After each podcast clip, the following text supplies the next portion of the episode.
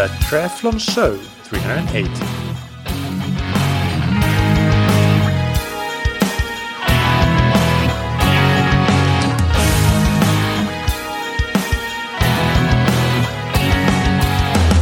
Hey, what's up, everybody, and welcome back to another episode of That Triathlon Show, the podcast presented by scientifictriathlon.com. I'm your host, Michael, and on today's episode, I interview Frederic Funk. Frederic is a pro triathlete from Germany with six Ironman 70.3 slash Challenge Family titles to his name, and he's currently ranked ninth in the world in the PTO rankings, and he had a strong fifth place at the Ironman 70.3 World Championships in 2022 to finish off the year. In this interview, we discuss his training in great detail with lots of numbers and specifics shared. And just as a little bit of context and background to why I'm now doing this interview with a pro triathlete when that's not something that I usually do, uh, I discussed this at the very start of the year in an episode where I went through the results of my listener survey. And uh, based on those results, I decided that I will be incorporating some interviews with pro triathletes this year uh, to add some variety, add some good case studies of how people at the top of the sport are training. And I just think it will be very interesting for, for myself and for the listeners as well. However, one thing that I think is really important when doing these interviews, uh, for me at least it is, is that they are specific and detailed. Uh, I don't really have any interest in asking about the training of an athlete and getting very vague answers that avoid going into specifics uh, or even go into numbers. And uh, with this in mind, I think there is no better athlete for this first pro triathlete interview on the podcast uh, than Frederic Funk, who is as transparent as can be with his training. He says himself in the interview that it's kind of his claim to fame. Uh, all of his data and training is on Strava, and uh, also he has detailed breakdowns in Instagram posts and on YouTube videos. So uh, he's somebody that I was really, really excited to talk with and invite onto the show. Before we get into the interview, big thanks to our sponsors, Precision Fuel and Hydration. Precision Fuel and Hydration help athletes perform at their best with electrolyte and fueling products and with free online tools, education, and a patented sweat test. You can use the free fuel and hydration planner on their website to get a personalized plan for your carbohydrate, sodium, and fluid intake. And you can also book a free 20 minute video consultation to chat through your plan with the athlete support team. You can get 15% off your first order by using the code TTS23 on precisionfuelandhydration.com. And thank you to Form. The Form Smart Swim goggles give you real time feedback in your swim training through a display on the goggle lens. You can see every split, you can see live stroke rate, and even live heart rate through integration with Polar Heart Rate monitors. All of this helps you execute your swim workouts more optimally and it makes it more fun to be in the water. You can get in depth post swim analysis with the Form app, and the app syncs your workouts seamlessly to platforms like TrainingPeaks, Strava, Today's Plan, and Final Surge. You can also build your own guided workouts or use uh, workouts from a vast library of workouts and training plans within the app. Get 15% off the goggles with the code TTS15 on formswim.com forward slash TTS. Now, without any further ado, here's the interview with Frederic Funk. Welcome to the Triathlon Show, Frederic. How are you doing? Thanks for having me. Yeah, I'm I'm doing really really good. Where are you at at the moment? Uh, on training camp or back at back home in Germany? Um, right now, I'm in Germany. Um, yeah, but already leaving for the next training camp um, in a, in a few days uh, to Girona for yeah five weeks training camp actually.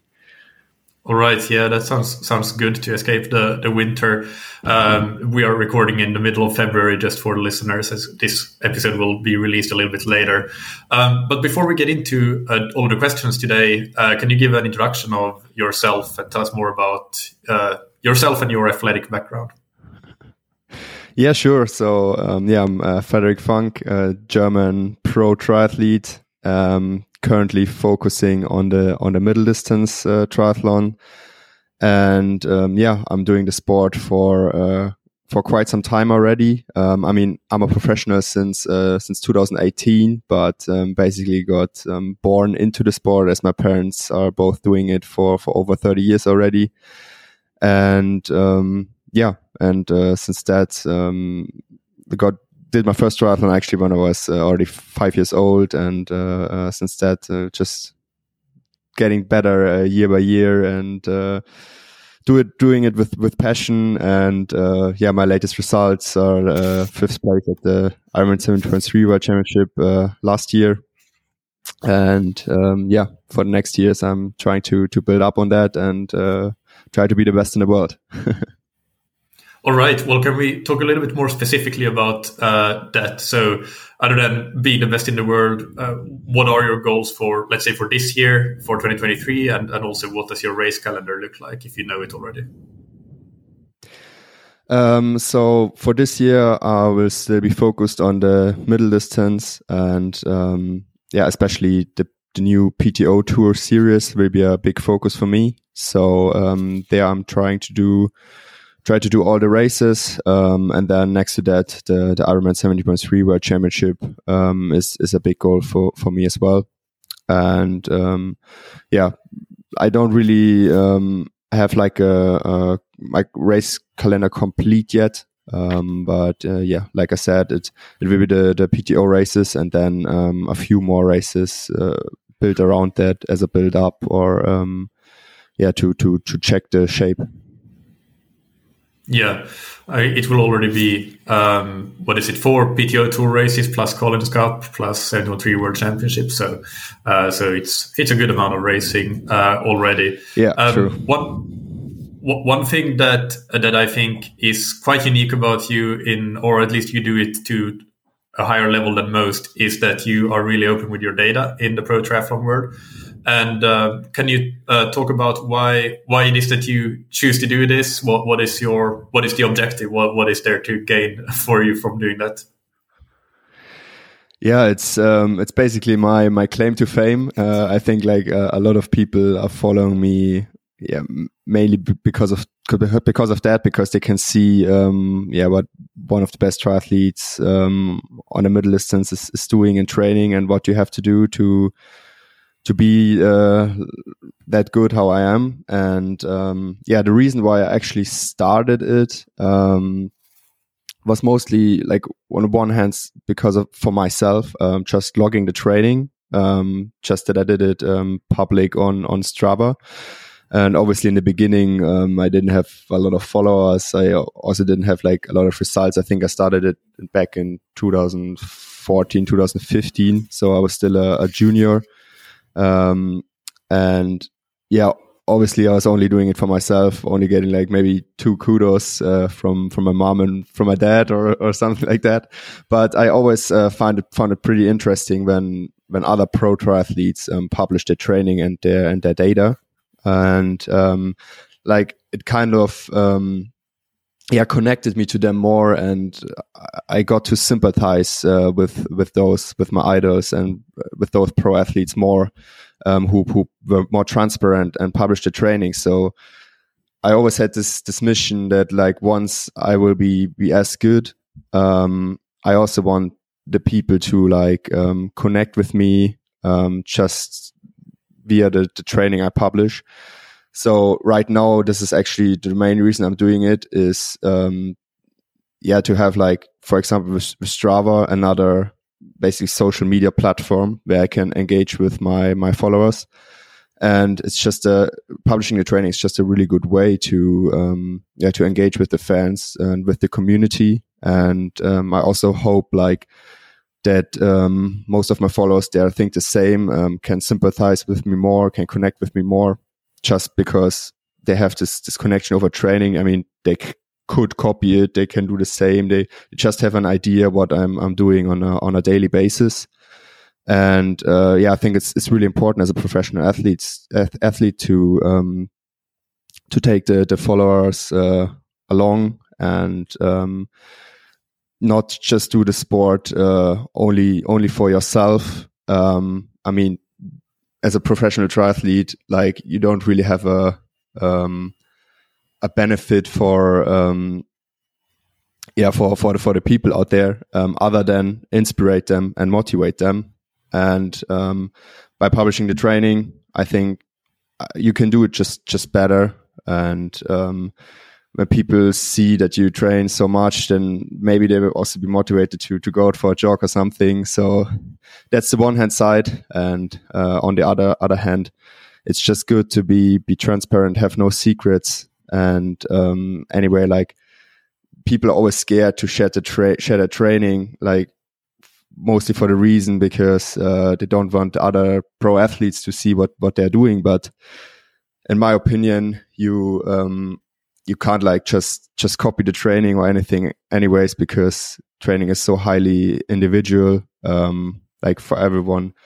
Something else works. So yeah even when someone would just like copy the training um each session by each session uh, from me there will be a completely different different output. So um, i think there's there's nothing wrong or or dangerous um, by by publishing a training yeah, I 100% agree with all of that, like really wholeheartedly, that it is a, a really good way of uh, engaging with followers and, and getting more interest in the sport and, and just a more uh, interaction between professionals and, and everybody else, whether, well, that could be between professionals and other professionals as well. And I think that would be great. Uh, the professionals could help each other get better by talking about what the training they're doing and so on and but also what you said it doesn't really make sense to copy another person's program or you can do it but it's not necessarily going to be the best thing for you. So i do i do often wonder do you think that when people choose not to share their data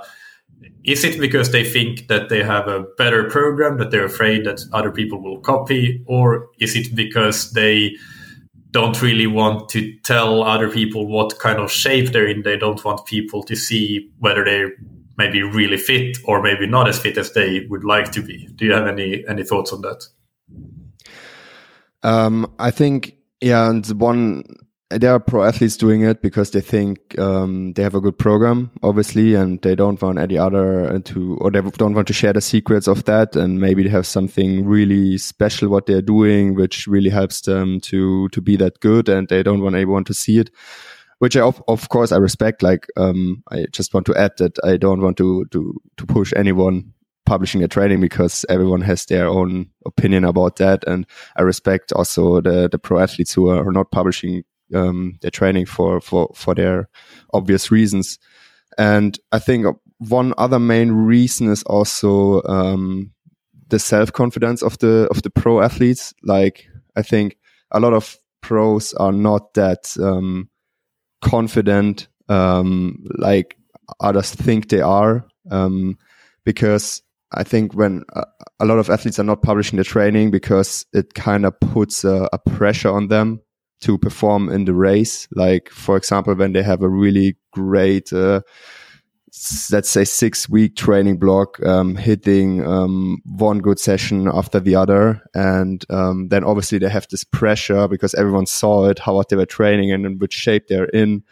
Um, this, and they have this pressure to perform in the race and, um, yeah, some athletes um, might not be able to to deal with that, and they rather uh, train for yeah for their own um, don't share it and then they can just just perform. And even when they're not performing well no one knows uh, how they did before um, or how they were training. And then no one can say oh he was training so well the last six weeks and now he wasn't wasn't performing well. And um, like the, just the people have less um, less uh, let's say things to to to hate on or um, yeah you as less you put out there on, on social media or on Strava or whatever, um, yeah, as, as less the people can can talk about you, obviously, and um, then you can only be when you're not when you're not performing well, you and you didn't publish a training before, then well, everyone will just say, okay, he maybe didn't have his best day, and then you can only have a like this bonus when you're performing well, then everyone is like, oh, he he performed really well. He must have been been training really good, and so you can't really have so much much negative um, publicity um, when you're not publishing your training. But uh, yeah, like for example, I don't really care what uh, the people think there. So like when um, I'm publishing all my training and then um, I don't perform well, whilst uh, it's something anyways like what i would have to to think about if the people talk about it or not.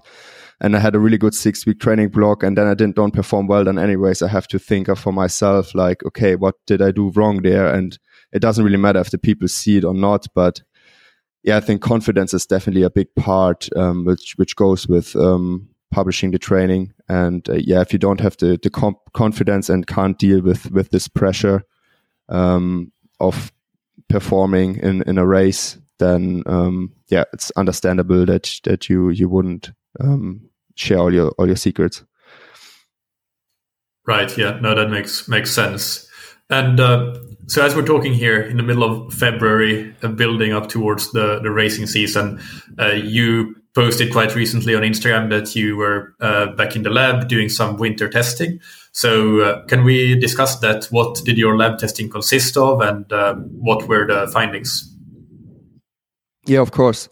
So, um, first of all, it's important we do this this test already since um, yeah 2019 um, twice per year always uh, one in the winter after about two months of, of, of winter training and um, then one in the summer in the middle of the of the racing season uh, depending on the races whenever it, it fits in and uh, so yeah it's important to say that i did this this specific test already now for the seventh or eighth time so um, it's like uh, when I get the results, I immediately know how I am compared um, to the years before.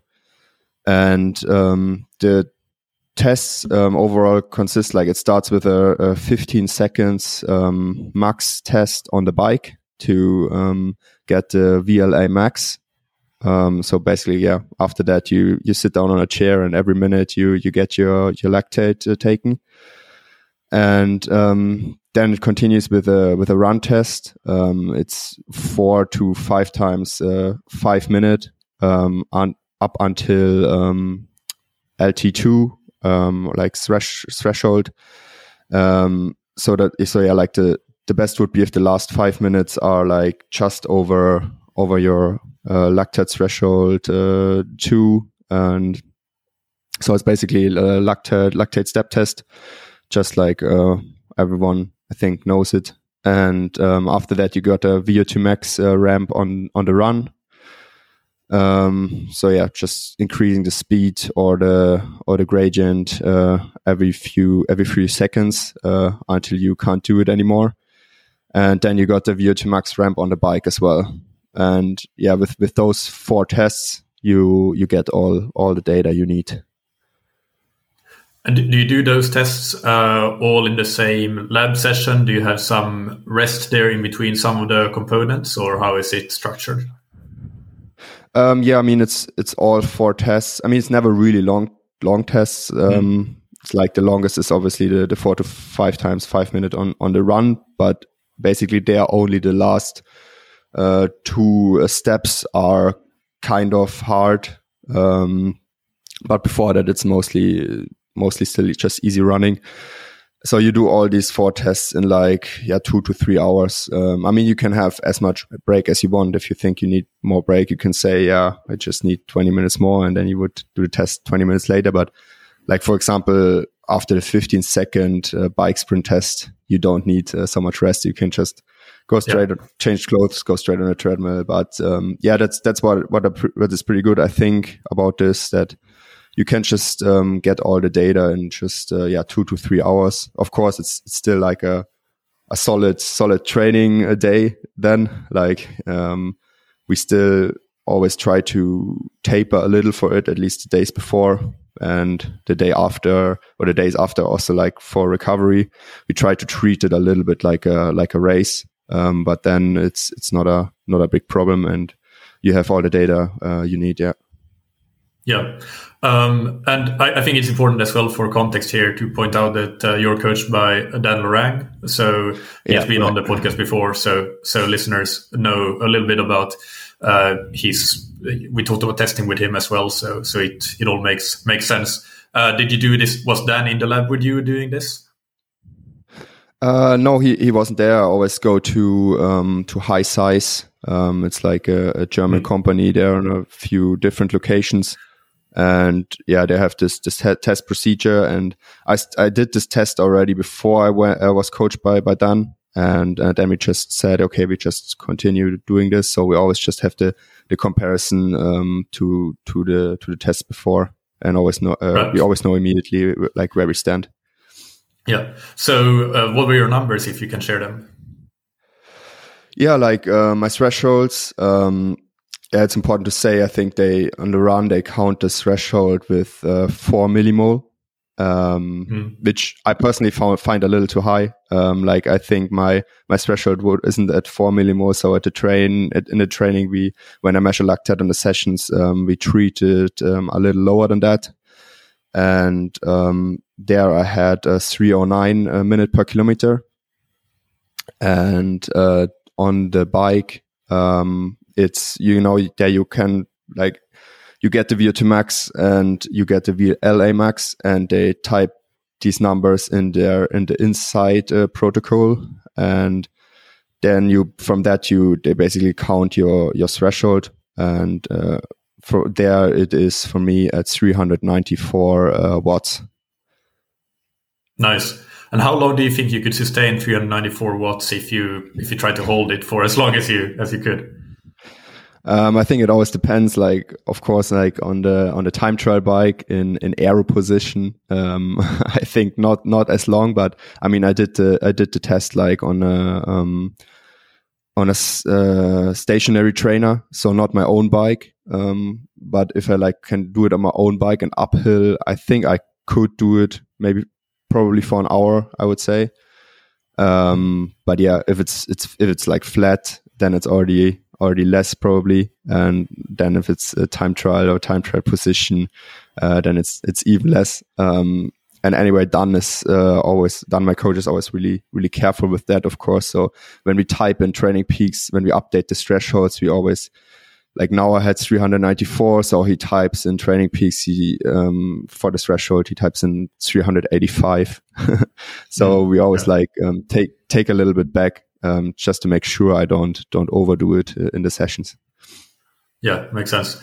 And how? So you mentioned already you are using it to benchmark your progress compared to previous years. That's obviously one of the benefits of doing testing, um, and you're getting your thresholds and your zones, uh, training targets. I assume. Is there anything else? Uh, did you was there anything, let's say, that you found that uh, the test identified some kind of weakness or area for improvement that you now know that, okay, this is something that I need to go and, and work on?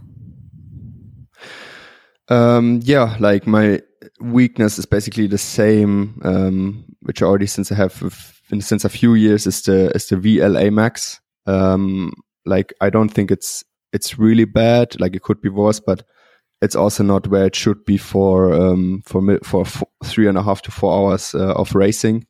Um, and on the other hand, my my VO2 max is is okay. I would say it's obviously not as high as um, like the, the, Norwegians have, but um, it's it's it's pretty solid. Especially we found out that like I um, yeah my body reacts pretty well for for VO2 max training. So when I do like a few weeks of um, only VO2 max and uh, low intensity uh, aerobic training, then um, my VO2 max can increase uh, quite a bit.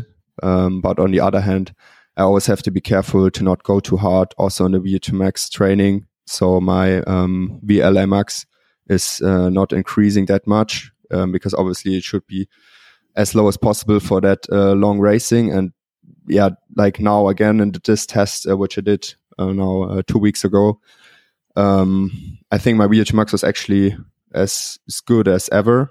And, but, um, my VLA max was like, wasn't worse, but also wasn't, wasn't improved, um, since the last time I did the test. So now, we, now that we know that, we know what we have to work on before we start, uh, start racing.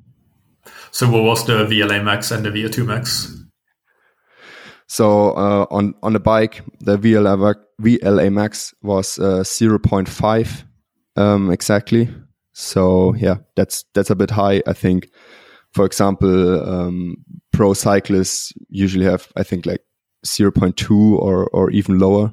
Um, and then uh, the VO2 max was um, like the absolute um, was 6,200 um, if I remember well. But um, yeah, as a, in the winter, I'm pretty heavy. It just in the end, it came out like was just 80. So just by losing weight uh, for the season, um, the the relative VO2 max will definitely in- increase there a bit yet. Mm. Um, but yeah, that was pretty good, especially because um, we didn't really do too much VO2 max uh, sessions before the test. So um, yeah, we were quite surprised about that high VO2 max. And um, I'm also happy with it because I'm not such a big fan of VO2 max training. I prefer the, the long, um, tempo sessions or threshold sessions. So, um, now that we have the results, I'm looking forward to a nice block of, um, yeah, like LT1 and LT2 training. Yeah, no, uh, that, that, that makes sense. I, I also am not a big fan of the VO2 max intervals. um, let's go into each of the disciplines and talk a bit about how you how you train. Uh, you can give kind of an overview of of yeah what your training looks like. So starting with the with the swim, what does that look like for you?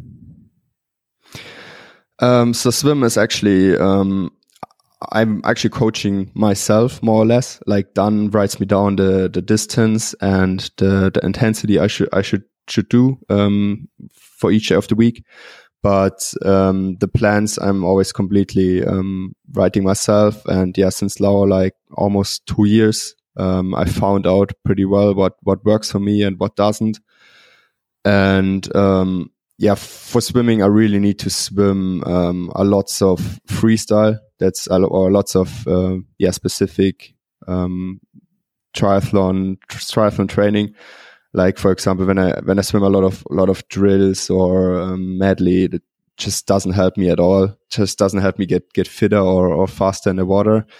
But um, yeah like on the easy sessions uh, even when i just swim let's say the simple things um, like 4 by 1k uh, easy freestyle it just uh, really helps me a lot um, gives me a lot of a lot of, gives me a lot of strength. And um, also on the intervals um, I'm always going pretty well with um, yeah a lot of a lot of threshold sessions um, or below threshold and also short rest or or longer intervals. And maybe if I have like overall a 3k at threshold let's say 15 times uh, 200 uh, for example with like 10 to 15 second uh, rest which is also one of my my favorite uh, swim sessions um, it also helps me when I just put on put on the pedals for the last uh, last five, just to to get some more strength uh, in the end of the set. And yeah, basically for swimming, as simple as sim more simple as as better it is for me. And uh, yeah, it really helped me a lot. I just got more um, yeah economic in in swimming. My my technique got better, um, especially for for for the open water. And um, yeah, in, in, in, the in the race, I can just get out of the water and um, I won't I won't be on my limit and I can just push the bike from the beginning. Like that's what is important. Like in the race, I always try to to swim as conservative as possible and not as fast as possible because I think um yeah, especially in swimming, if you swim like 20 seconds faster, it costs you so much energy, but you only gain like 20 seconds. And so rather I try to save energy there. And with the same en energy, um, which I could use for 20 seconds faster swimming, I can probably uh, bike one to two minutes faster. So, um, and that's obviously a bigger impact on, on the overall time and, and performance. Yeah, no, that makes sense. And uh, what about you mentioned the easy swimming, the threshold and sub threshold? How often do you do is it is it quite uncommon for you to do like really hard let's say VO2 max swim sets or faster sprint sets and so on, or is it something that you still do uh, somewhat regularly? Uh, no, I, I, still do it. It's always depending on on the block and also um, if it matches to to the bike and run what we are doing in that block. So, uh, especially in the winter um, when we do a lot of VO2 max on on the bike and on the run, um, I also swim a little harder, uh, of course. But mm. if I do like um, VO2 max swim sessions, I never go um, longer than than 100 meter and um, mostly do do 50s. I just have to be careful just to not um, yeah be in the red zone too much. Otherwise, like my my technique um, gets worse and like yeah, like I said, like uh, in the race, it's not about uh, swimming as fast as possible, the the 1.9k, but more like as economic as as possible. So, um, yeah, you you need the the fast swimming basically only for um, for for the start to get a good position, and of course to to put up, put the ceiling high to get the VO2 max high. But uh, that I'm doing anyways uh, with with the with the bike and of the run uh, and the run like the other VO2 max also of course impacts the impacts the swimming. And uh, but I still do um, also sprints, um, especially I do sprints also after a long, um, easy endurance swim, like in, in the end, just to wake up the body again. Like I've just like in a run, you do strides, I do some, uh, sprints in the water. But, uh, yeah, I have to, I have to limit it uh, for myself to not do more than, more than 100 meter, uh, in one. So for example, um, when I go for, for VO2 max swimming, um, I think the most I do is like, uh, let's say the hardest session I did was two times, 10 times 100 best average. So yeah, that's, that's the, the maximum of VO2 max uh, I do in the water. okay. Yeah. Well, that, that's, that's a very solid session still. Um, and what about the volume or how much overall uh, volume are you putting in on the swim and, and or how many uh, swims per week do you get that volume? So in a normal training week, it's um, it's about five swims per week, um, and the volume this way is between twenty and uh, twenty-five kilometer in average. Yeah, let's move on to the bike. Uh, how yeah how how do you structure your bike training?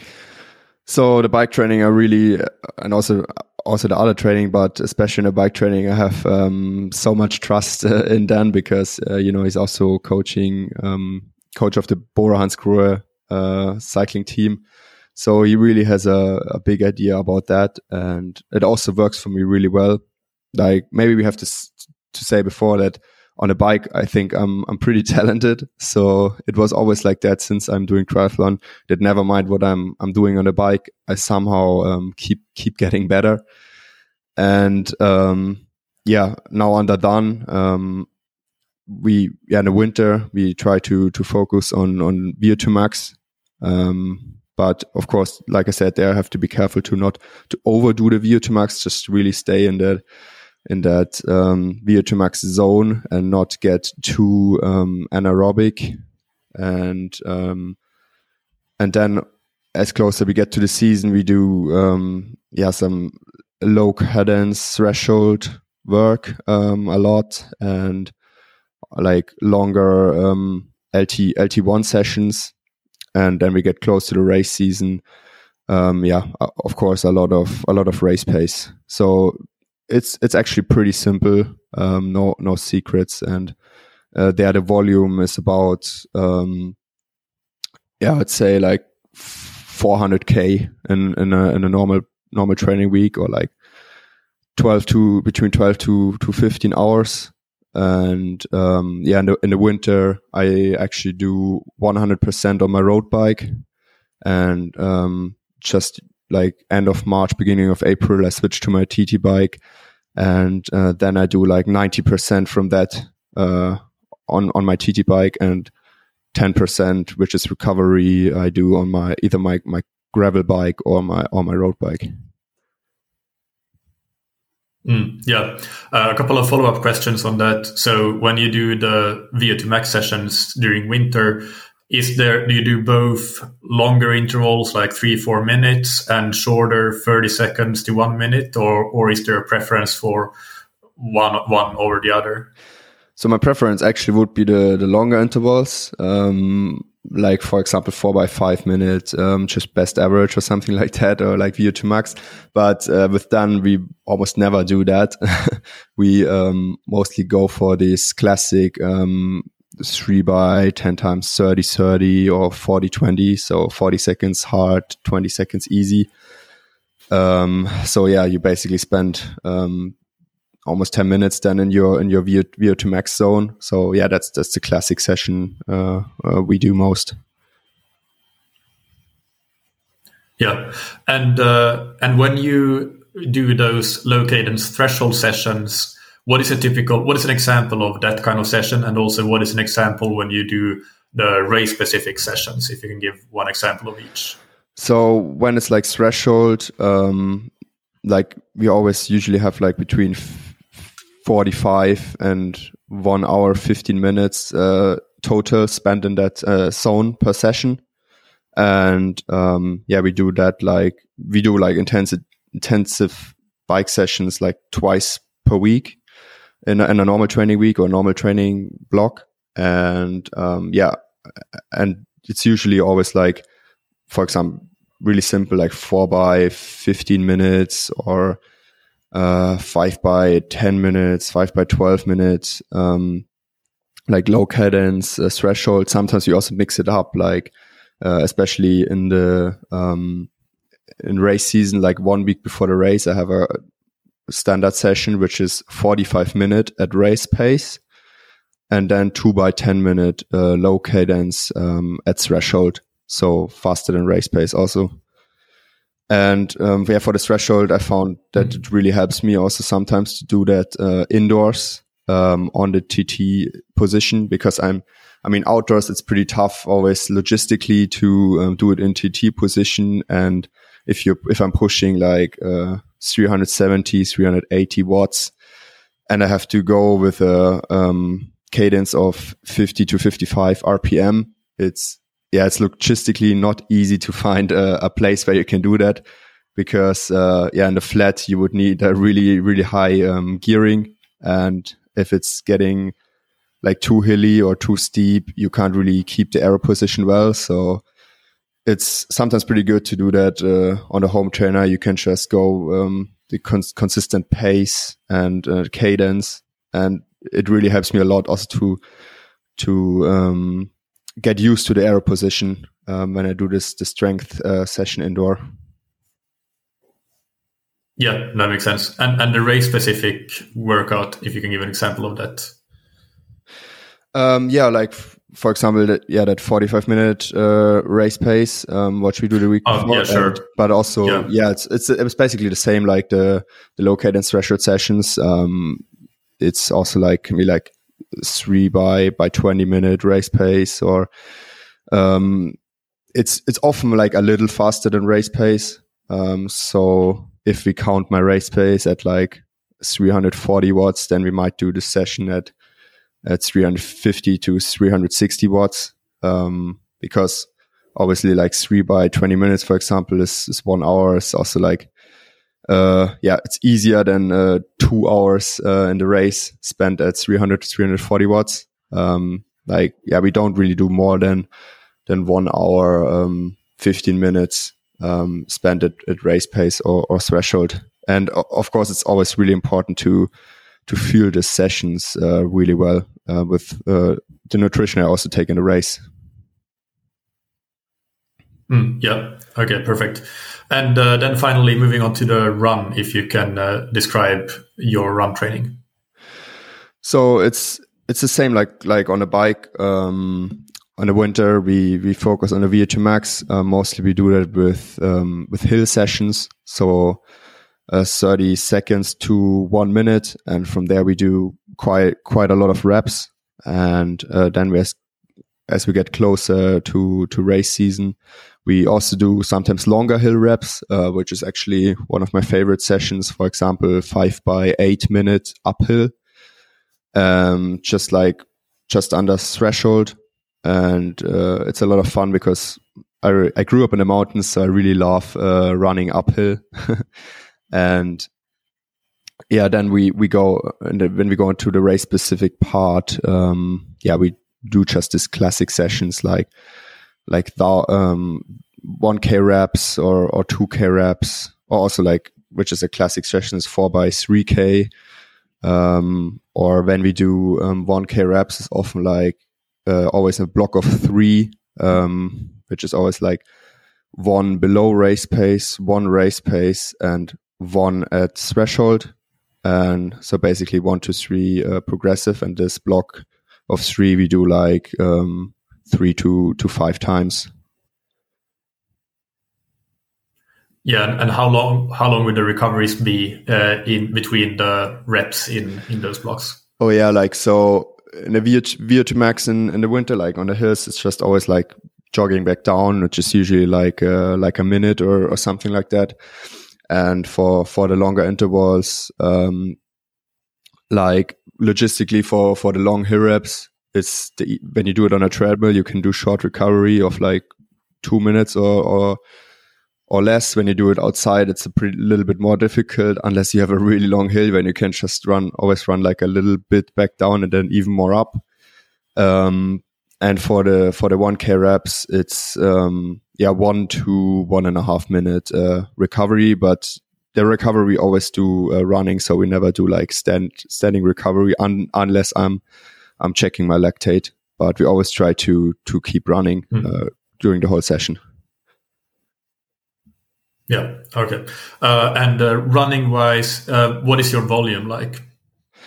Um so running i would say it's the the lowest from all compared uh, to to other pros. Uh, let's say so on the swimming on the bike, I think I'm I'm there where, where others are, but on the running, I have a average volume of like 60 to 70 uh, kilometer per week, um, which is not that much. Um, of course, we the main reason is we want uh, to stay consistent and we don't want to get injured so we we try, just trying to be careful and build it up uh, up really slow. Um, on the other hand, both Dan and me know that I'm um, that my my body reacts really well to um, high volume. So we want to keep that as a as a joker for for later in the career when nothing else works anymore. We just uh, push up the volume, and then um, I'm pretty sure getting getting even better in running. And of course, like running is also my my weakness. Um, yeah, it's no no secret when you when you look at the results. But um, yeah, I think I have a lot of potential there. Um, but we just try to to not um, rush the things. Like we are really focused on building a long term career. And if I ramp up the the volume now on the run, then um, we don't know if we if I come. I would progress now for the next years for sure, but we don't know if it would would be good um, if I still want to progress in like five years or 10 years uh, from now. So, um, yeah, we really try to get the most out of it um, with, with not so much volume. And then when we realize that um, um, my, my performance stagnates, then we will start to, to ramp up the, the volume slowly.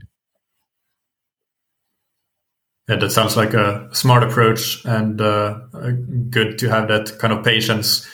Um, can we uh, can we talk through your last full week of training? So yeah, again, we're talking on the 16th of February, so that would have been the second week of February, more or less. Do you, can you run us through uh, the overall volume of the week and and then basically go through Monday Monday to Sunday, just briefly what you what you did each day?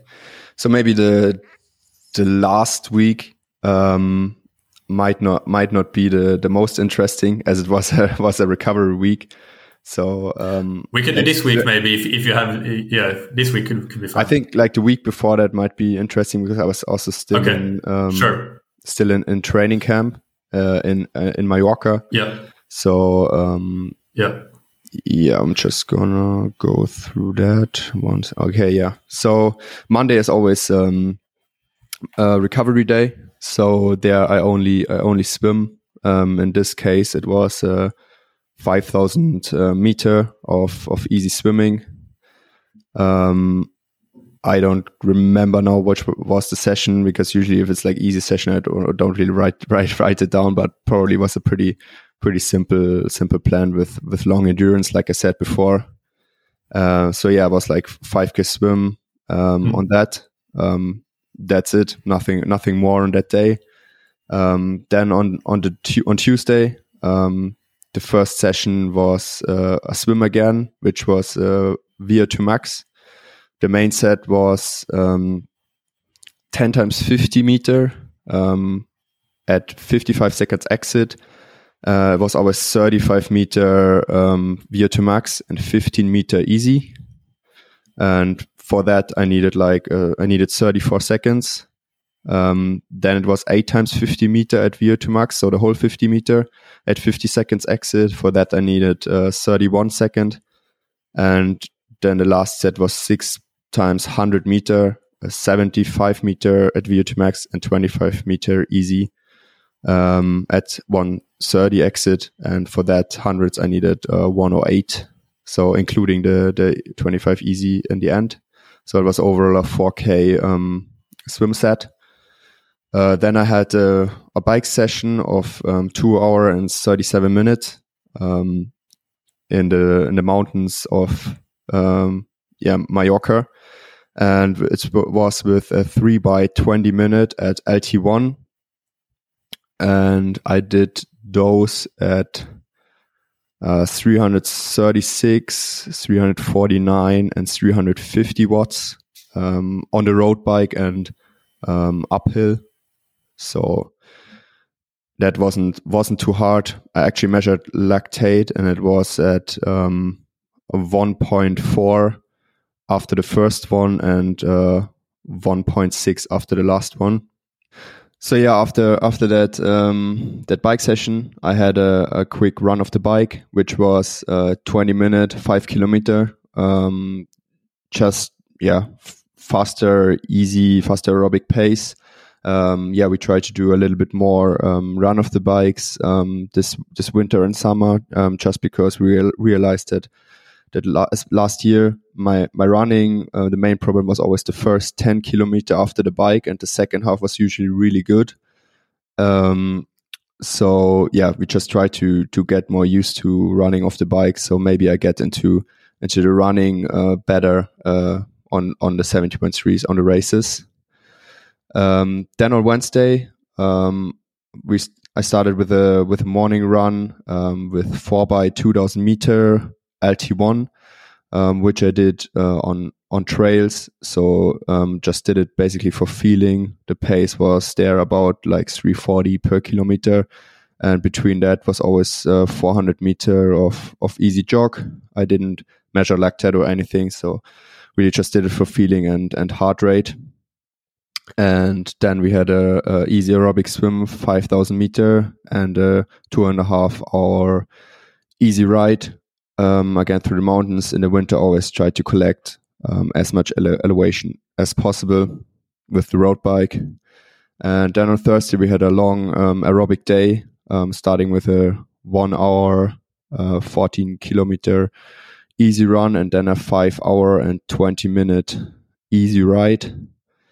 Uh, friday was rest day again um, with a four and a half k easy swim and uh, a 33 minute easy run with 10 by 100 meter uh, strides in the end to get ready for for the next day.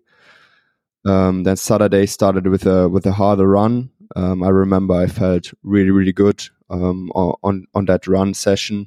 Um, the main set was ten was it was a fartlek. The main set was ten times one and a half minute, um, just above threshold, and a three minute float. Um, so like the three minute between we're also at 345 pace and the one and a half minute threshold were between 310 and 305 pace. So pretty solid, solid fartlek. Um, overall one hour 10 and uh, 19 kilometers.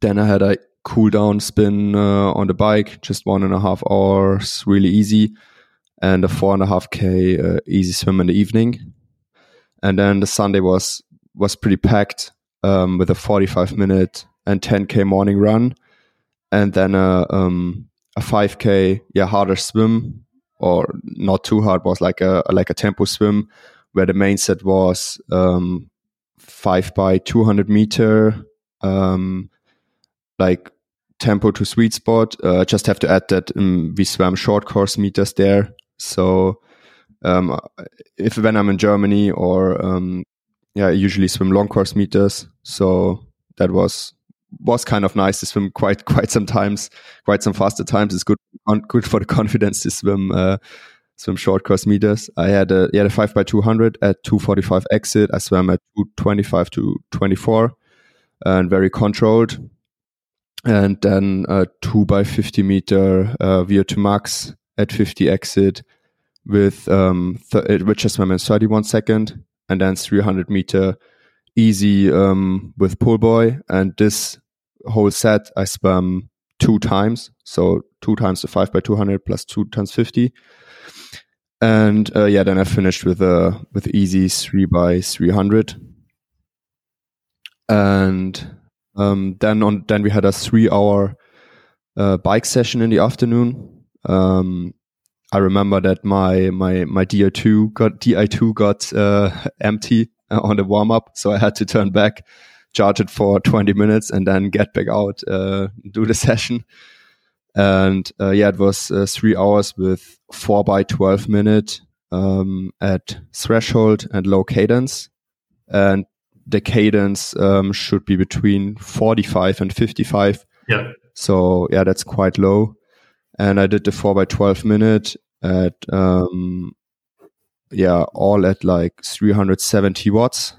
And then I again had a short, short transition run of uh, 15 minute, uh, 3.7K. And yeah, that was it uh, for the week. so it was yeah, it was um, actually 20, 28 kilometers uh, of swimming. Yeah. Um, it's seven, seven hour, 20 minutes. Then on a bike um, was 400, 405 kilometer uh, in 14 hours and 51 minutes and was 7,336 meter of uh, elevation gain. On the run was uh, 73 and a half kilometer and five hour, three minutes. Overall was 27 hours and 14 minutes. And the training stress score in TrainingPeaks um, was 1,456. So that was uh, pretty much one of my my um, higher volume weeks. So um, it doesn't get more doesn't get more than that uh, throughout the year. Okay, yeah. And uh, one more follow up on that. When you were talking about your easy bikes, what what would typically your power your average power be for an easy aerobic bike ride when uh, when you go and ride in the mountains in the winter so um like i don't like to go um too easy on the bike like I try to go, uh, of course, keep it in the in the easy zone, but I also don't want every every of my rides like being a recovery ride. So I still like to to push it a little um, up the hills or or something like that. Of course, it shouldn't shouldn't get any hard, and it should always be be easy. But like average power um, through the mountains um, is typically something between 210 and 220 watts. Um, which normalized power is then obviously like a between 240 and 250 watts because like up the hills we're usually going with like or I'm usually going with like 270 to 280 and then of course just just roll roll down the hill yeah that makes sense um, and uh, on the bike so is, do you do a lot of work on aerodynamics? Have you done wind tunnel testing or any other kind of aero testing and is that something that you continuously work on? Uh, yeah for sure. So um, first, um, first I have to add that I'm uh, pretty like like flexible uh, in terms of terms of aero position. So um, the first time I sat on a on a time trial bike, I didn't have too much idea yet about aerodynamics, but um, of course I thought of it. So I I just um, put uh, down put all the spaces out in the front and have just like and put put this uh, the saddle to the to like just over the um over the cranks. So just a really really aggressive aero position aero position, but um I could keep it for the for the whole 90k. So I never had a problem with like uh, keeping positions or anything, even though it might have looked uh, really uncomfortable from, from from the outside. But I'm lucky that I'm uh, quite stretchable in my hip flexors and uh, um, in, in my in my back. Um, but yes, instead, of course, I learned quite a lot about aerodynamics, and um, you always continue Im- improving it. Um, like I think for now, I have found a found a pretty good good position, um, which actually mostly uh, found out by myself, um, just just by test testing it myself and going out there. Um, I usually have some uh, Strava segments uh, I'm riding, like out and back and then just stack, uh, checking the, the speed to, to power ratio. And that's how most of the times I check like equipment or position. But of course, I'm also going, um, try to go to the wind tunnel or, um, onto the, onto the track, um, with, my sponsors to, to check the material. Um, yeah, check if when they have new stuff and always try to to get as as, as fast as possible. And uh, yeah, I think my like my my CDA is um, pretty sure uh, one of the better ones in the pro field, um, especially when I when I see my power and then and compared to to um, other pros who publish their power, um, I always am one of the guys with the lowest power, but always one of the fastest. So um, I think there I'm, I'm on a on a pretty good way. Yeah, just looking at the 70.3 World Championship results, you were the second fastest bike split with two hours and 40 seconds. And uh, as people know, that was in St. George, and that is not a uh, not a not an easy course. There's a lot of elevation there, even though yeah. it is a course that you can ride fast on. So it, it shows that you definitely have, but of course, power has to be there to, to ride at that speed, but also aerodynamics. Um, do you have any? Is there something that has surprised you a lot when, in terms of aerodynamics, like something that you did not expect that oh this position was actually fast or this piece of equipment was was faster than you thought or something like that? So um, right now it would be pretty logically for me, but when I first time um, like in the beginning, I thought as lower you are in the in the front, as as faster you are. um, but then when the first time I um, actually went took some more spaces under under the aero um, aero bars, and then I actually my um, aero position even improved or my like CDA even improved, and I was riding even more comfortable. Um, like in the beginning, it was for sure surprising me, but now that we are um, yeah more advanced in terms of um, idea of aerodynamics and everything, it's of course pretty pretty logically because like um, just the the hole between your um, arms and your and your head um, actually gets smaller, and also like your your your back is more straight, and just overall the air has a better flow um, at your body, and uh, of course even better when when the helmet is helmet is matching to the position as well. But um, yeah, I think like in the beginning it was surprising to me, but um, yeah, now when when you think about it, it's actually not not so surprising at all. Yeah, yeah. And uh, some equipment questions. What are your preferred racing shoes and uh, what wetsuit and tri suit are you racing in? Um, I mean, of course, um, the stuff I'm sponsored sponsored by and what I'm wearing is also the stuff what I, I really prefer. So, like, I always try to go with with sponsors only where I'm really um, happy with the products. So, um, on the ru- on the run um, with the new um, on uh, carbon shoes and um, yeah wetsuit wetsuit. I I'm I'm sponsored by Huub. I'm I'm really really happy with with their wetsuit. It's really flexible and it really suits me really really good. And uh, also like like tri suit uh, the Castelli one is also really fast uh, in terms terms of aerodynamics and and also really really comfortable. Yeah, and uh, you you meant when, when we went through your week, there was a training camp in Mallorca, and uh, you spent a few weeks there. How how many weeks were you on Mallorca in this recent training camp? So in the in the recent one, it was two and a half weeks, and but I was already for um, starting my training in December. Was the, the first three weeks um, of the season or of the training. I was already there. Uh, so overall, it was five right. and half, five and a half half weeks now in uh, December and in January. Yeah. So can you tell us more about what do you like about training in Mallorca? But also, you mentioned that you are going to Girona. So what what is it? Uh, yeah, tell, tell us more about Mallorca, but also other places that you like going to for training camps, and, and what are the pros and cons of the different places that you that you go to? Yeah, sure. I mean, as a triathlete, of course, it's not that easy to find a perfect place for training because the, you need a, you need a swimming pool. Um, ideally, you have a 50 meter uh, swimming pool. Um, you need uh, perfect cycling cycling loops, and you also need need need trails um, or track or nice running routes. Um, so all that together, it's never so easy to to find the, the perfect training location. But um, yeah, Mallorca is, is really nice in the winter months until yeah, until I would until I would say April. Um, after that, in the summer months, is probably on the one side it's it's getting too hot, and on the other side it's way too crowded and traffic full. Um, but uh, yeah, because it's like a, a famous uh, tourist tourist location in Europe, um, especially also for for Germans.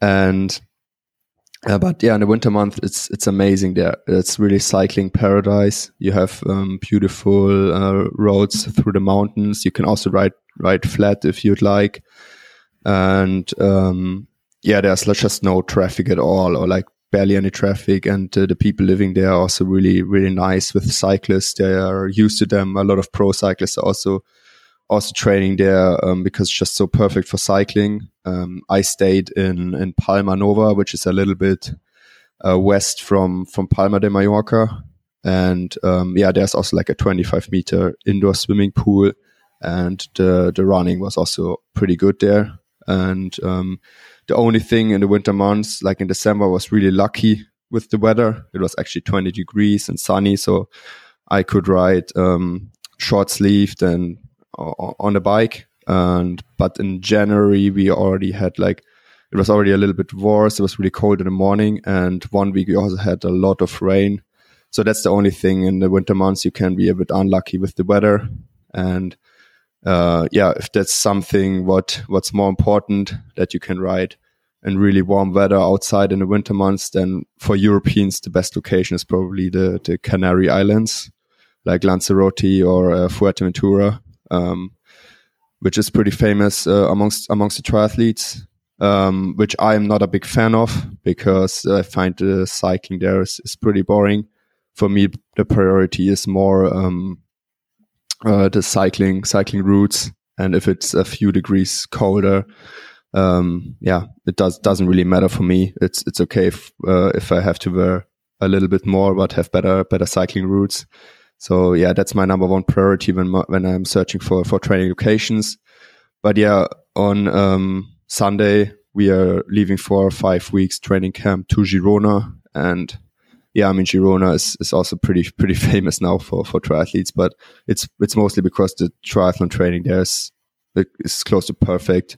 Um, you have the 50 meter pool. Um, you have really nice running trails and um, also the cycling there you you can go for four hour ride and not see a, a single car if you're lucky so um, yeah it's it's really amazing and also the the, the lifestyle there um, next to training in in Girona the city is it's pretty amazing. You have a lot of good uh, good coffees. You you have now a lot of other triathletes training there. You can meet up uh, for sessions meet up for coffee. So uh, it's always nice to come back there and I always really really enjoy the time there. And uh, do you uh, do you use altitude camps as well? Is that something that you've done? Yes, um, we started it like yeah two years ago now, and we all we try to do like two uh, two times per year, three to four weeks altitude camp, and uh, like before the first race, we um, go up to uh, Sierra Nevada, um, which is also really good for training. Um, I really like it up there. Others might say it's really boring, but I don't know because of the mountains. I really feel um, feel good up there and don't find it boring, even when you have to do a lot of indoor sessions. But um, you also have a 50 meter pool um, on 2,400 meters uh, altitude. Um, yeah, which is pretty amazing. It's it's really tough for sure, but it also helped me a lot. Uh, that's why we, we we keep keep doing it. I really really um, benefit from from altitude. And then in the summer, we we always try to go a little bit lower, like around two thousand or um, under. Like I was already in Livigno, or last year before the seventy point three World Champs, I was in Utah in in Park City. It's like north of St. George. and that was also pretty cool, cool, pretty cool for training and um, yeah, it just it was about 2,100 meters um, of altitude, and I really enjoy altitude training because, like, even when you you actually have to go easier, um, so the training somehow feels easier, but um, when you're up there for quite some time, you really feel feel the benefit, and then when you come down, for me, it's always like um, the first days are not as good. Like when I come right off altitude, I'm not performing so well, but after one week, uh, one week, I really, um, really benefit from it. And then it usually goes on for about, uh, three or four weeks where I really have this, yeah, this, this altitude boost. Yeah. When, when would you, if, if you are using altitude in preparation for a key race, when would you come down from altitude before that race? So, um, that that's also a thing what we learned last year. So the first time I went up um, to altitude, it was three week camp in Sierra Nevada, and of course we had no idea how it would um, benefit me or how we should do it. So we we took some risks and risks and also tried out a few things. So we took um, one race right after altitude. So I was basically coming down and flying to challenge Gran Canaria and um, it didn't work out well for me. So I felt really flat um, on that race on that day. Um, I don't want to say generally that it wouldn't work for me because it also could have been that it was the first race of the season and that's usually something which I'm not good at. Like I need a f- need one one or two races to to just get into uh, into racing and um, to get a little bit more more tough. So we don't know if it was the altitude, but since that we don't really we didn't really took that risk anymore. And then um, I had yeah like three to four weeks after altitude, I really felt like I was flying. So they also had really good results. So that always at every altitude camp seemed to work pretty well for me. Um, so last year we um, try to do the same. We tried to go down three weeks before um, import the first important race, which was the championship in uh. But then I had one week after one week coming down from from altitude, I actually had a Olympic distance in Germany, and um, yeah, we didn't really. It doesn't didn't really matter actually how I performed there. It was more like to get into racing, um, to have not the important race as first race of the season, but then on that day, I was actually really benefiting from the altitude. I really felt it and I was flying over the course and I won the race um, pretty easily. Um, and then I was also looking back at the last year data. Um, so how I was actually performing like one week um, after coming down from altitude. And also there, the training data, data looked really promising. So um, we found out that like one week after coming down from altitude, is um, actually working really well for me. Like from there, that's usually the start for me um, that I'm really um, yeah getting this this boost from from the altitude. Um, so we aimed um, for the same uh, for for the 73 World Championship. When I was going to Park City, I was up there for four and a half weeks, and then coming down um, one week before before the race. But then sadly, I didn't have uh, this the the altitude boost uh, we hoped for. And at the end of the season, we we tried to analyze it why why I didn't have it there and why I had it in the year in the beginning of the year in Sierra Nevada. And uh, yeah, we found out that just like Sierra Nevada is always the end of the of the winter block. So when I'm going up there, I always have the a really really solid uh, base, and then I'm hitting this altitude block, coming down, and one week later I'm ready to ready to hit the races. But um, yeah, when I was going up to Park City, I had a, a big racing block before that, so I didn't really had have this aerobic base, um, which means probably the altitude was hitting a little harder on me, and uh, I would have had would have need um, longer time to um, to adjust again to to to sea level or and get this boost. And I was even feeling it like because after the 70.3 worlds I had off season. And then yeah I had like off season of uh, of three three weeks when I started training again and I I felt like the, the starting training never felt so easy. Like I really felt that I had this altitude boost four weeks later um, just the problem was there was no race or anything. and so yeah, we just really have to be careful when we are doing like a race um, one week after altitude that I really go up to uh, up to the uh, up to altitude with a really solid base. So, for example, now again in April I will have a three to four weeks altitude camp again before the first race, But um, of course, now in the winter, I'm training a um, a lot of yeah, do getting a lot of base in, and then um, it should should work out fine coming down uh, one week before. Otherwise, we would always go for the safe options, or safe option of coming down uh, three weeks before. But I actually would love to try once again, um, maybe do a race right after altitude and see how that works again. Yeah, but that's a lot of really interesting thoughts and, and really interesting to hear about how you found that. Yeah, I maybe should the add that. base that you have. Yeah, yeah maybe sorry, should, maybe should should add about that. It's like really um, the only thing we try to measure it. Um, I mean, we also try to take blood volume and the hemoglobin and everything, but we couldn't really find anything um, to to really really measure the altitude, Uh, but it was only all about feeling and uh, so altitude training is so individual and everyone reacts different for it. So I think like my approach wouldn't work like that probably for, for, for anyone else or not for everyone else. And so it's really just about trying out and it's, you can't really explain how or why. so we really found it out just by, by, by testing and experimenting.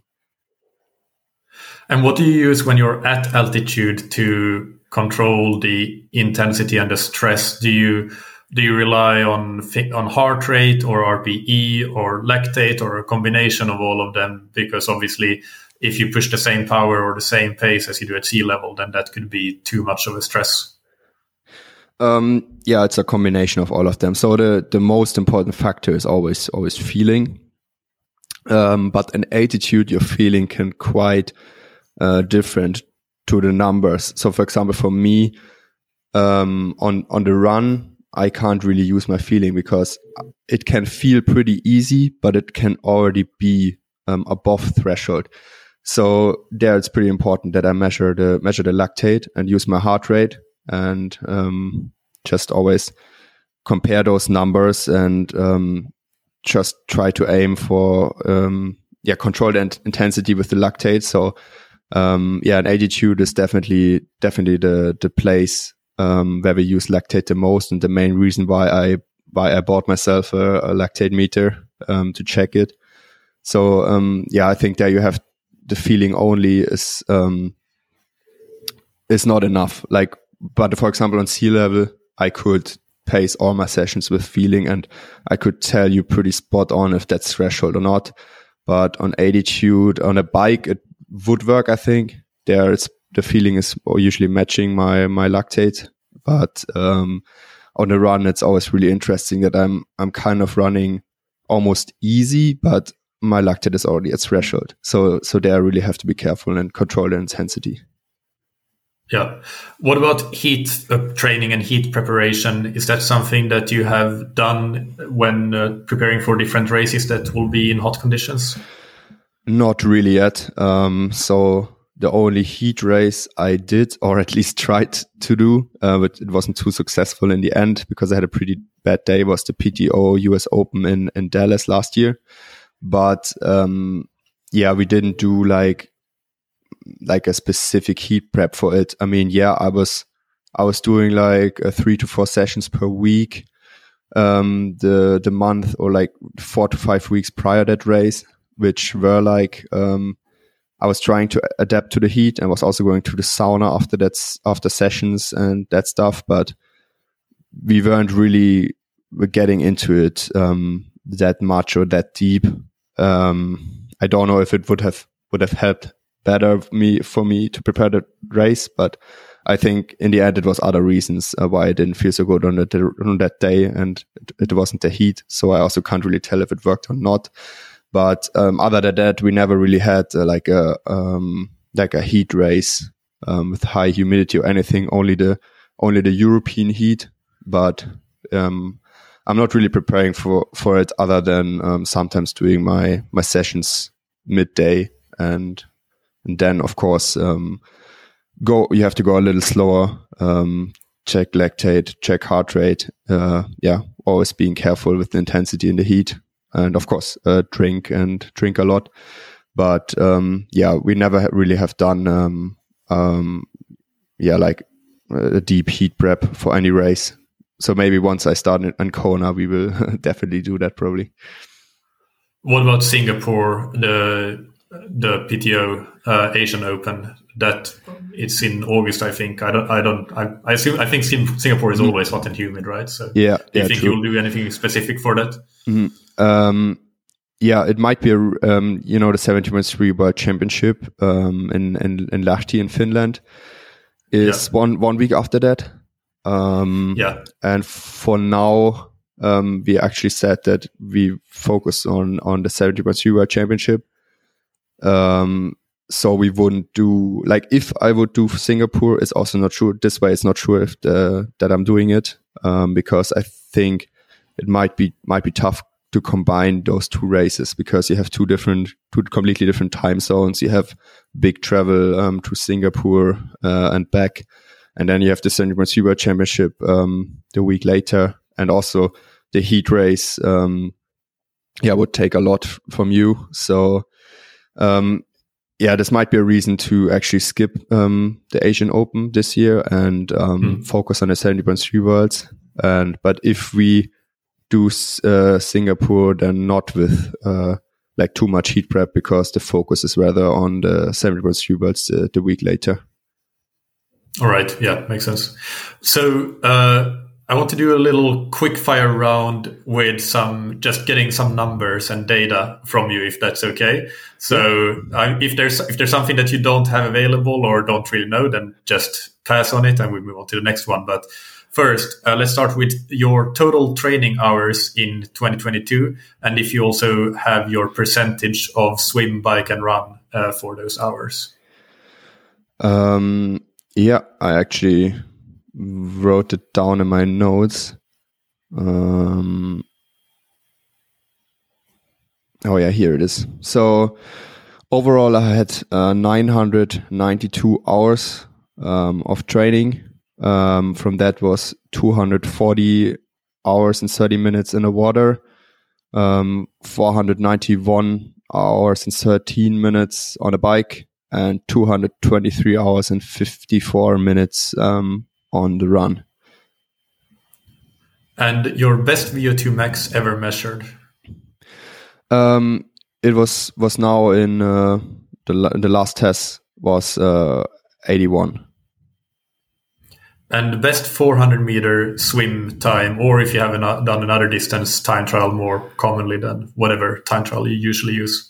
So I think my best 400 meter time on long course meters is um, was last year in a lactate uh, step test. Um, so like the fifth 400 was 432. Um, so I think I could swim faster if I do like only a 400 meter um, time trial but yeah, I think yeah once I did a 900 900 meter short course meters time trial, which was 901. Yeah, so that would be um, yeah fast. I'm not going to do the math, but the listeners can do that. and uh, 70.3 best 70.3 bike power. Um, it was at Challenge St. Pölten, uh, 2021. I had um, 340 watts average, and um, it was a helicourse, so it was 360 watts normalized power. And your best standalone running performance? Um, like I did a 5k time trial in 2020, um, like during the COVID time, uh, which was 1447 uh, and uh, 10k.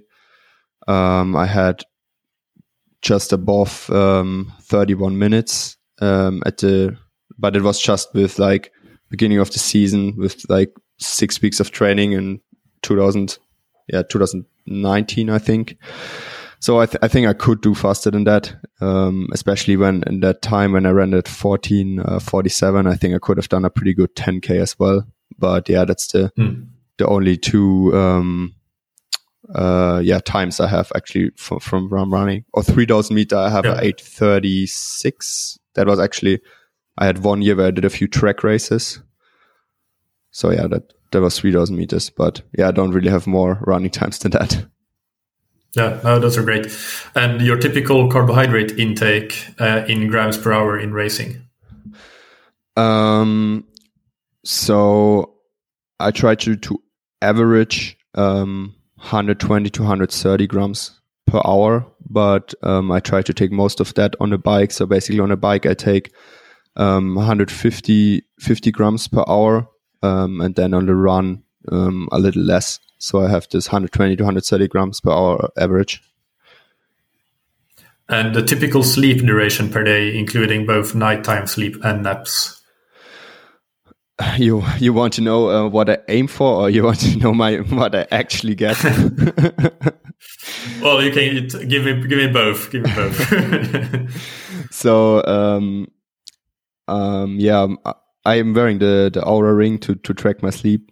Um, but I always try to to aim for for at least of eight hours of um, of sleep time, um, and that's definitely also also enough for me. Um, like I don't really need more than that for um, to have a good good sleep. Um, but yeah, I think an average. I can also check that. Like, yeah, the average over the last months was always like, yeah, like seven and a half hour. Right. Yeah. And uh, then the final question here in this segment would be when and what was your first ever triathlon? You already uh, said that it was when you were five years old. Do you remember anything about that triathlon?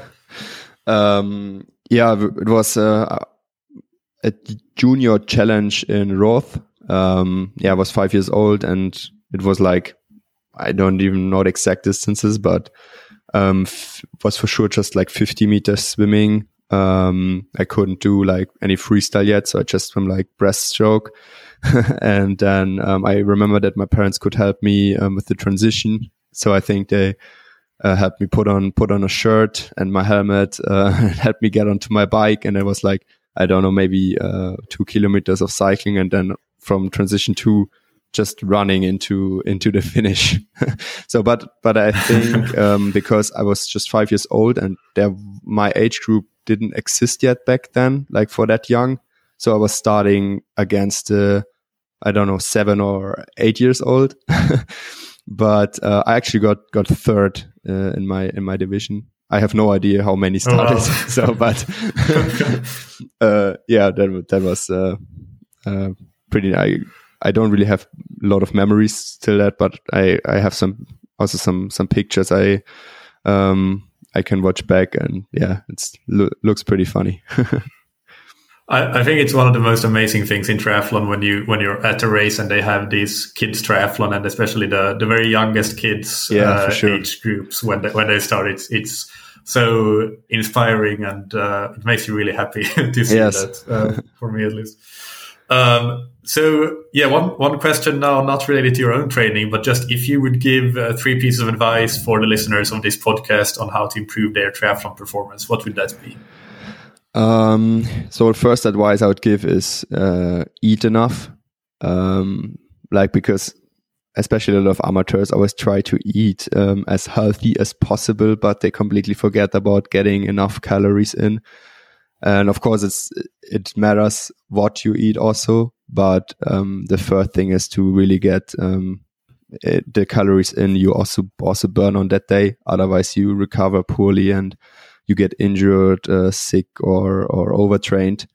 So um, that's also like advice for for pro pro athletes as well. and so always always eat enough. And um, then the second advice is to prioritize um, sleep and recovery um, yeah, amateur athletes also working working full time. Um, I'm I have a big respect when when they like get up in early morning, they do a training session, then they hit their eight hours workday, and then they do another training session, and um, so. But that's sounds pretty tough because you you have barely any recovery time. So it's often better to do maybe just just one session per day and use the use the other um, the, the, the free time, other free time you have, rather for recovery than than for a second session, probably would benefit more more from that than from from training more. And the third and most important advice is, uh, yeah, to have fun. I think, yeah, it's it's a it's a hobby. Um, of course, it's a lifestyle, um, but yeah, I think the most important thing is to to have fun, and even when you are really ambitious amateur age grouper, um, having fun should be the number one priority because when you have fun, the uh, yeah, the the success and um, the performance comes from from itself. For sure, yeah. And uh, finally, the rapid fire questions. So take just uh, one sentence to answer these. And the first one is What's your favorite book or resource related to endurance sports? Uh, related to endurance sport, I'd say it's it's the internet. so when I, when I read books, it's it's not uh, related to to endurance sports. and uh, what's an important habit that you have benefited from athletically, professionally, or personally? Um, I mean, it's just just overall the the structure I have in my day. So it just yeah, just keeps me going. So like every every habit to just to get up in the morning, have my coffee, and then uh, just get along with with my with my training day. And uh, finally, who's somebody that you look up to or that has inspired you?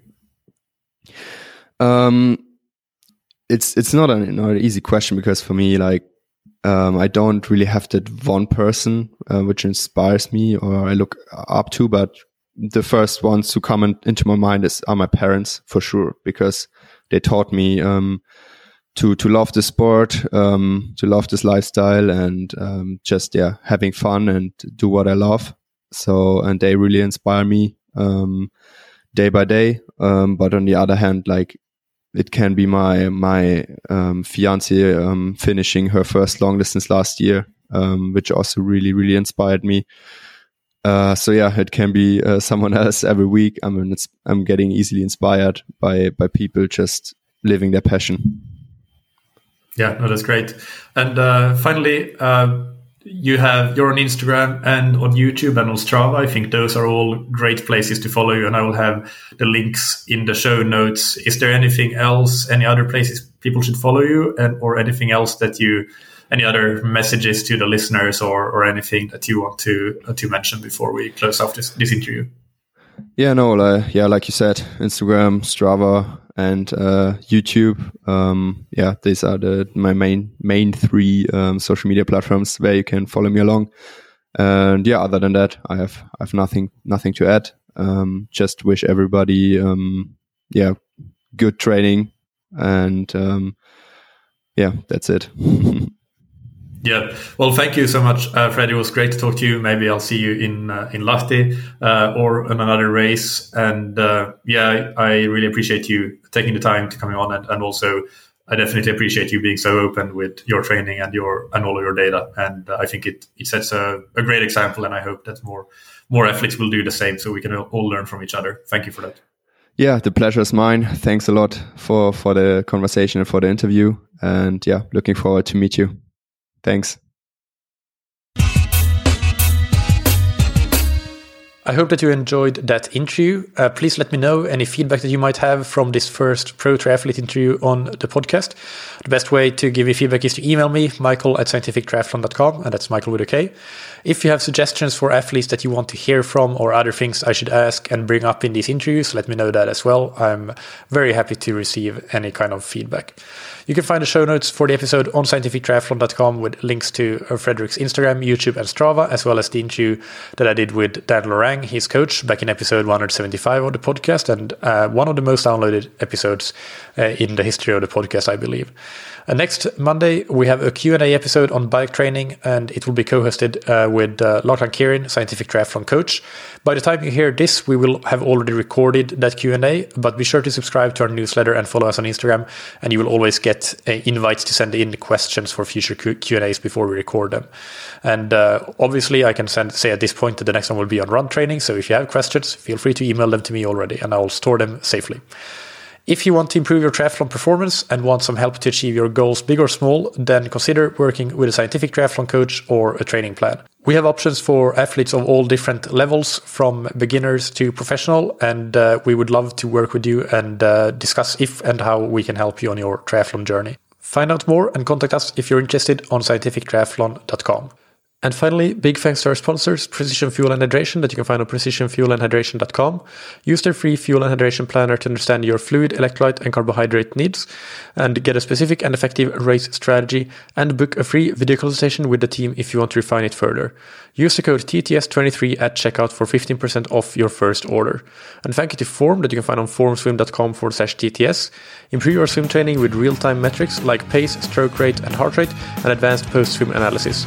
Use the code TTS15 to get 15% off the Form Smart Swim goggles.